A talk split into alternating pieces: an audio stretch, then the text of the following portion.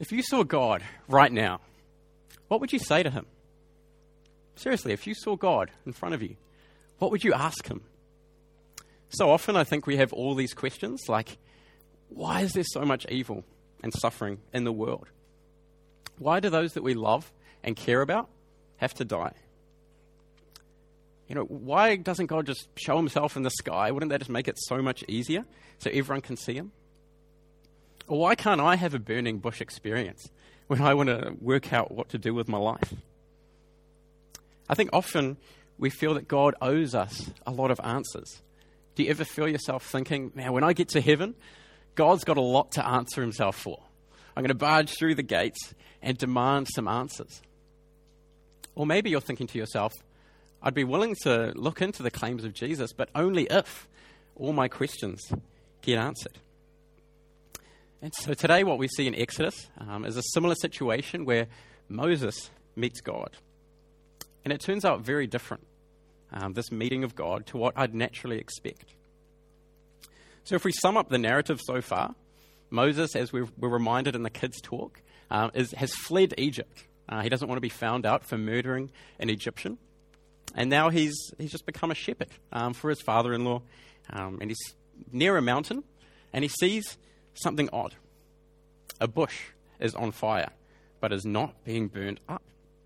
So he goes over to take a look. Look at Exodus 3, verse 4 with me. When the Lord saw that he had gone over to look, God called out to him from the bush Moses, Moses. Here I am, he answered. Do not come closer, he said. Remove the sandals from your feet, for the place where you are standing is holy ground. Then he continued, I am the God of your father, the God of Abraham, the God of Isaac, and the God of Jacob. Moses hid his face because he was afraid to look at God. Now, I think we often hear about the burning bush story and we think, man, it's incredible what Moses got to see. He got to see a, a bush burning, but not actually burning up as you would expect. But I think something that's even more incredible is actually what Moses hears. He actually gets to hear the voice of God. And I'm not just saying he hears a voice inside his head, or maybe he thinks some stuff in his head and thinks that maybe these are messages from God. This is one of those moments in history. There are a few of them. There aren't many of them, but this is one of the moments in history when the voice of God, the audible voice of God, was actually heard. What would you do if you actually heard the audible voice of God? We see here that Moses, he hides his face. He can't dare to look at him because he was afraid. He was afraid in God's presence. And I don't think we often fear God as we should. When we think of approaching God, we don't realize the holiness of the one that we're approaching, how he is so utterly different to us how he is completely perfect. And we are far from that. We are his creation. He's the one that made us. But I think we often have an arrogance about approaching God. Um, like, we assume we have the right to question him. Perhaps if we were to meet God, instead of thinking of all the questions we could ask him, we might be thinking more about what would God ask me? Like, why do we continue to fall into the same sins again and again? Why are we so scared to tell our friends about Jesus if we know just how much they need him and that he's real and true? Why do I keep needing to learn the same lessons from God again and again? Imagine you're in a courtroom and you've been convicted of a crime and you're facing a life sentence. Let's just say that the crime you committed was against the judge. Maybe, maybe you'd murdered the son of the judge or something like that. Would you take this opportunity to start pointing out some of the things that the judge had done wrong in their life? Probably not the best idea. The right attitude would be to show remorse for your crimes and beg for mercy. So I think when we realize more about who we are and who God is, this has to change our attitude about how we approach God. An example for me personally is when we address God with songs of praise. So we all sang some wonderful, amazing truths about God this morning. But to be honest, I often struggle to focus on what I'm actually singing. I don't know if anyone's with me on that, but I sometimes just find myself giving lip service. And my mind drifts to other things. I'm singing about how great is our God, but I'm thinking about, you know, what am I going to eat for lunch? Or, or what am I going to what am I going to say to that person this afternoon? Or more recently for me, what are they going to think of my sermon? We need to remember that the one that we're singing to is far greater than us. He is worthy of all of our praise, of our full attention. And we are unworthy of His. And when we approach God in prayer, do you ever find your mind drifting? Or when you're praying in a group and maybe that person starts praying that sometimes might you think they pray a bit too long? And you just drift and you're just like, when will the amen come? Remember, we don't even deserve for him to be listening to us at all. Moses can't even stand as he normally would in front of God. He has to remove the sandals off his feet. But here's the amazing thing this holy, perfect, unapproachable God has approached a nobody. He's approached Moses. Why is that? Let's have a look at verse 7. Then the Lord said, I have observed the misery of my people in Egypt, and have heard them crying out because of their oppressors, and I know about their sufferings. I have come down to rescue them from the power of the Egyptians, and to bring them from that land to a good and spacious land, a land flowing with milk and honey. Sounds delicious. God is revealing his plan, and his plan is to save his people. Did you see how he referred to Israel? my people. The unapproachable, holy God calls Israel his people. Why is that? Well, it's because God is continuing to fulfill the promise that he gave to Abraham the promise that he would make his descendants into a great nation, that he would bless those who bless them and curse those who curse them. He's continuing his great rescue mission. And he's going to do it through this nobody, this guy Moses. In verse 10, therefore go, I am sending you to Pharaoh, so that you may lead my people, the Israelites, out of Egypt. So God is using Moses, a man who's been fleeing from Pharaoh because he killed an Egyptian, to go back to Pharaoh and lead his people out. Well, things are finally looking up for Israel, I guess. After all this oppression, being forced into slave labor from the Egyptians, the God of their fathers has finally come to their rescue. And when the God who created all things has decided to save his people, surely no one's going to call him into question, right? Well, unfortunately, the one who has a few disagreements is our friend Moses. Let's see how he responds. Complaint number one who am I? Let's look at verse 11. But Moses asked God, Who am I that I should go to Pharaoh and that I should bring the Israelites out of Egypt? Moses doubted the Lord for choosing him to be the one to do it. You can kind of see why, right? I mean, he's, he's on the run, he killed an Egyptian, now he's just a random shepherd in the wilderness. But look at God's response in verse 12. He answered, I will certainly be with you, and this will be the sign to you that I have sent you. When you bring the people out of Egypt, you will all worship God at this mountain. He says, I certainly will be with you. Notice how God's response does not in any way affirm Moses of his ability to do this task, but rather just assures him that he will be with him. And this is the amazing thing about God, isn't it? that when he gives someone a task, or he never gives someone a task that he won't be with them every step of the way. See, Moses leading his people out of Egypt has nothing to do with them, it has nothing to do with Moses, but has everything to do with God. Because he is the one that is enabling him to do the task. So, what about us? How do we know what tasks God has given us to do? I think sometimes we, we try and decide these tasks for ourselves.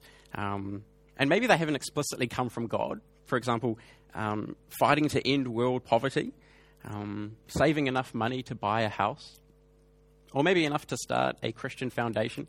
Now, these are all great things. But how do we know that they're from God? Do, do we have to expect a burning bush experience like Moses? Should we be, expect to hear voices from God?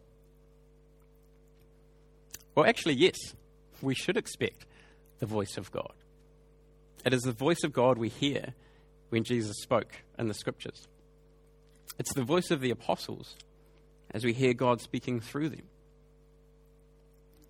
God gives us our direction through His Word, and we don't have to wait for a burning bush experience.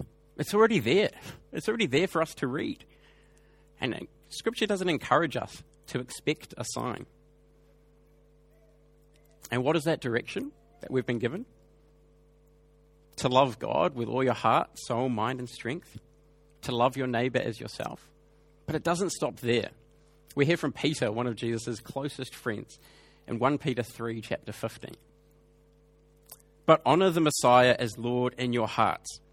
Always be ready to give a defense to anyone who asks you for the reason, for the hope that, you, that is in you. What does that mean? As Christians, we need to be able to give a reason for the hope that we have. And that hope that we have is in Jesus. We actually need to be able to tell people about why we believe in Jesus. We need to be able to articulate our faith. And you might not feel like you're a gifted speaker. You might, might feel like you're not one of those gifted evangelists. And while it may be true that we're all kind of gifted in different ways, God asks us that we need to have a reason for why we believe in Him. And remember what we just learned from Moses. When God tells us to do these things, it's not a matter of ability, it's a matter of obedience. And it's not a matter about who we are, but it's a matter of who is with us. But we see that Moses, he's not just worried about himself, he's also worried about who God is. Complaint number two Who are you? If we look in verse 13, then Moses asked God, If I go to the Israelites and say to them, The God of your fathers has sent me to you, and they ask me, What is his name? What should I tell them? God replied to Moses, I am who I am. This is what you are to say to the Israelites I am has sent me to you. God also said to Moses, Say this to the Israelites Yahweh, the God of your fathers, the God of Abraham, the God of Isaac, and the God of Jacob has sent me to you. This is my name forever. This is how I am to be remembered in every generation. So when Moses asks God who he is, God responds with, I am who I am. Now, to me, this at first glance, this doesn't seem entirely helpful. I feel like God's kind of stating the obvious, like, aren't we all who we are? I mean, I am who I am. What is God saying here? Well, perhaps God is alluding to the fact that he can't really be described. He doesn't really have to explain himself to us. Um, he is who he is. Uh, we don't really have a right to question that. And we don't need to know everything about God, but we do know everything that we need to know. And we need to be okay with that. An alternative translation of this verse reads, I will be what I will be. What this is basically saying is if you want to know me, watch my actions. We are called to trust God based on His word and then we see signs which confirm his word. You see, God's word, his promises always precede his actions. But we kind of we don't trust him on that. We want a sign straight away that what God said to us was true. That this is actually God speaking. But if you want to know who God really is, trust him and you'll see. Now, thankfully, throughout Scripture, God has revealed himself to us more and more. Um, he's we know a lot more about who God is because of his son Jesus. But often, even that isn't enough.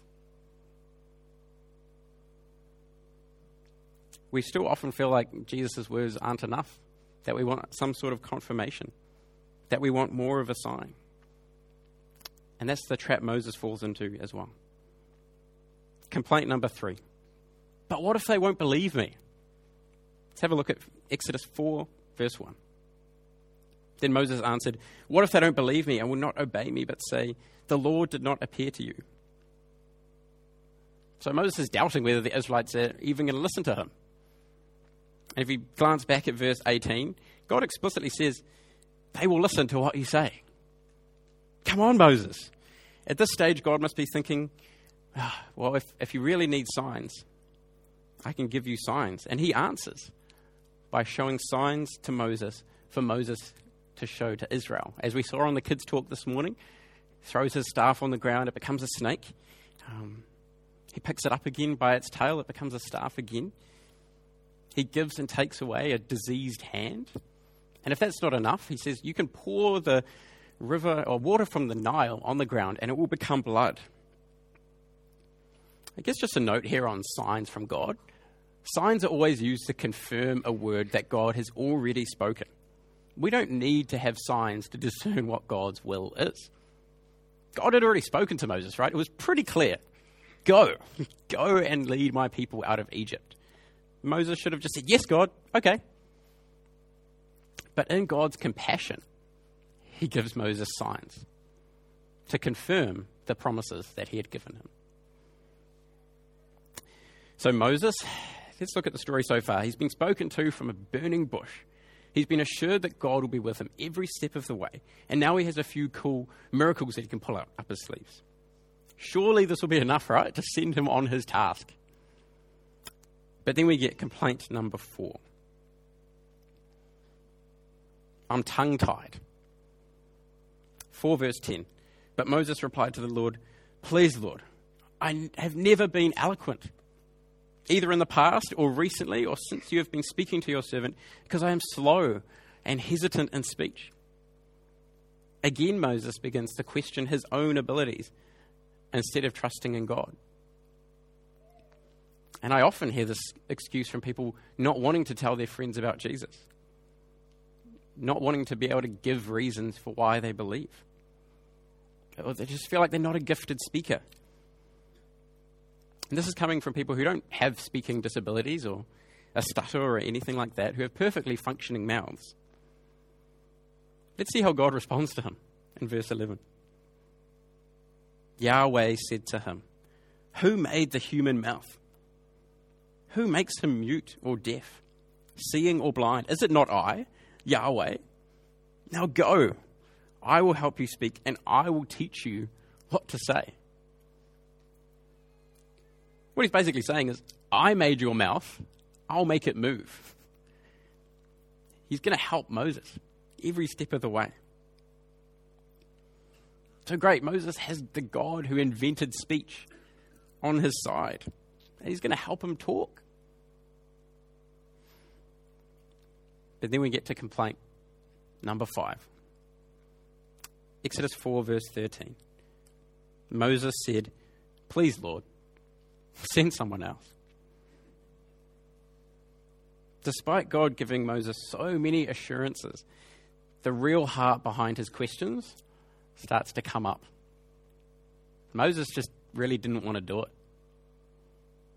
I think a lot of his other reasons, they sound like cover ups. He really didn't want to be the one to take on this task, did he? Have you ever been in a situation where maybe you're, you're inviting a friend to come and watch a movie with you, um, and you say, hey man, do you want to come to the movies with me? And they're like, oh, I just, I just don't have that much money right now. And they start to kind of come up with excuses. And you're like, oh, don't worry, I'll pay for you. It'll be fine. He's like, oh, I was, I was planning on staying home and eating dinner. And you're like, oh, don't worry, I'll shout you, I'll shout you a meal. He's like, oh, I've actually got a lot of study to do. And it's like, it's the holidays, man. And you just realize that he actually he actually just really didn't want to come to the movies.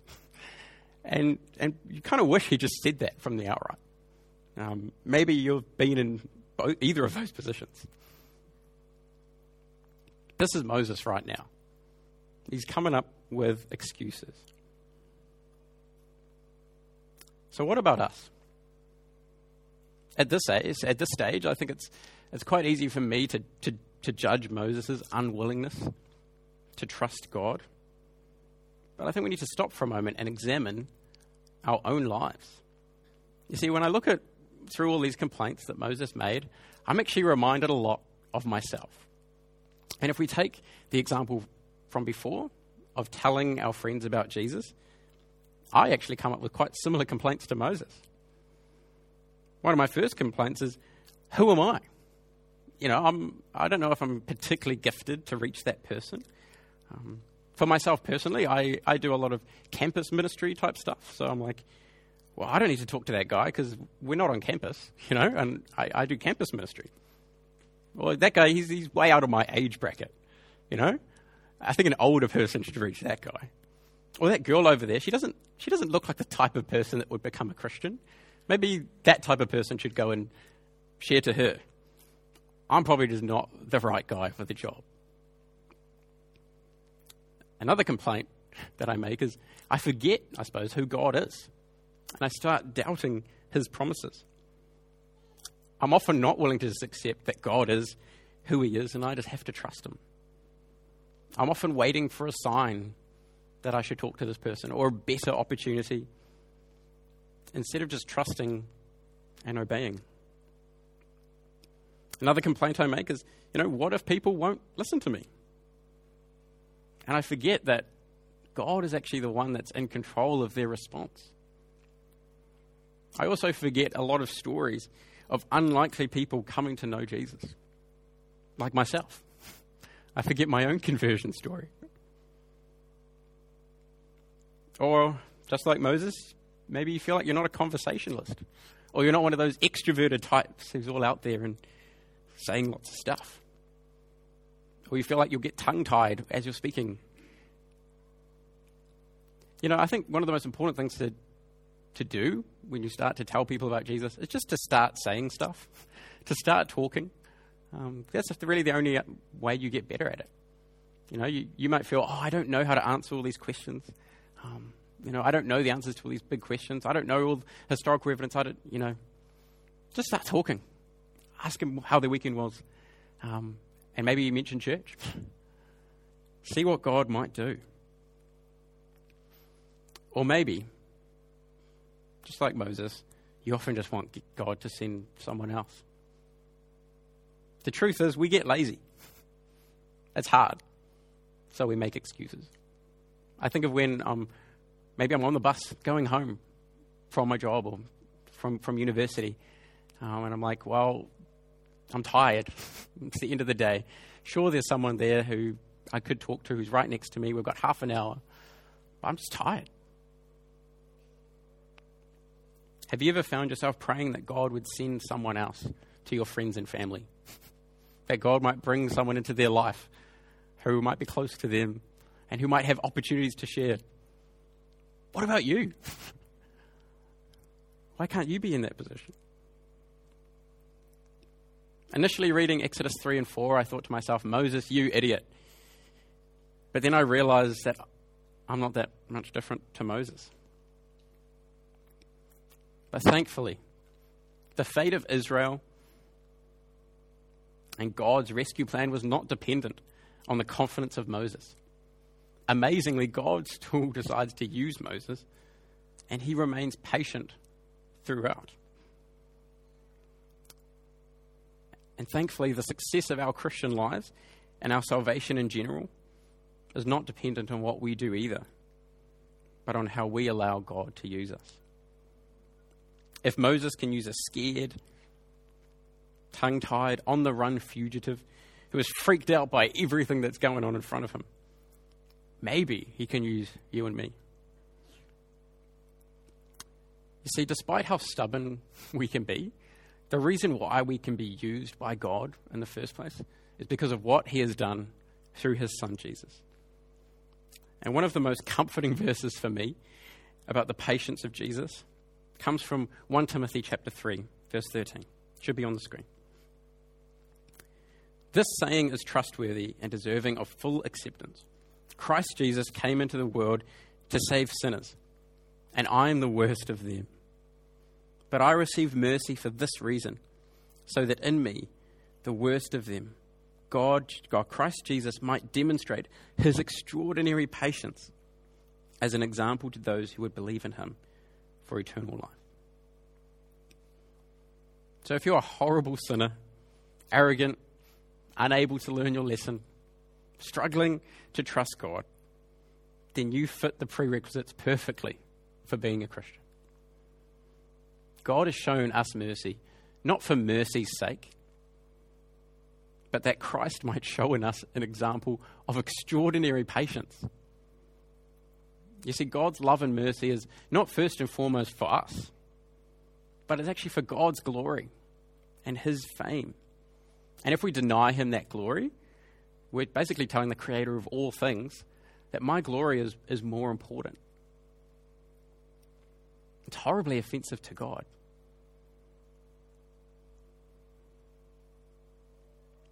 God chose an unwilling servant, Moses, to lead Israel out of slavery.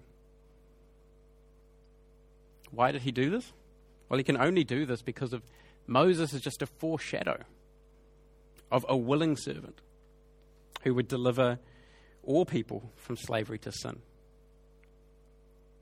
When Jesus was given the enormous task of going to the cross, taking all the punishment for our stubbornness, our unfaithfulness, Jesus, like Moses, also wished God would send someone else. If you look in Luke chapter 22, verse 42, he says, Father, if you are willing, take this cup away from me. But then look what he says straight afterwards. Nevertheless, not my will, but yours be done. In the moment where we would have forgotten God's plans and started acting on our feelings, Jesus chose to submit he chose to submit to his Father's will. And that's what we've been called to do. We need to trust God. He is faithful. Look at how he's acted through history. He said, I am who I am. And he's shown who he is.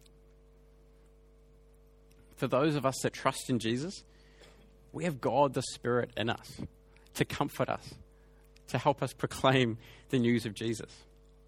Think of this God this unapproachable, holy God has approached us. His Spirit is in us. Not for our glory, not for our reputation, but for His. We need to stop caring about our own confidence and our own abilities and who we are and remember who is with us. Maybe you're here today and you, you don't know Jesus. And I encourage you, find more out about him. If he's a real man who walked this earth, um, who did what the Bible has said to us that he has done, and he's fulfilled the promises that God would bring a Savior into the world. If this is true, then you need to know him because he has taken that burden of sin and shame for you. Don't expect that God needs to answer all your questions on your terms uh, before checking out whether He's real or not, before checking out what He has done. Friends, we have an unapproachable God who has approached us. He's willing to use us for His glory. Let's not get in the way of that. Let's trust Him at His word. Let's tell people about Jesus. Let's make that step of faith, not, not relying on what we can see in front of us or how we feel we're going to do, but remembering what Jesus has done through us. Let's pray.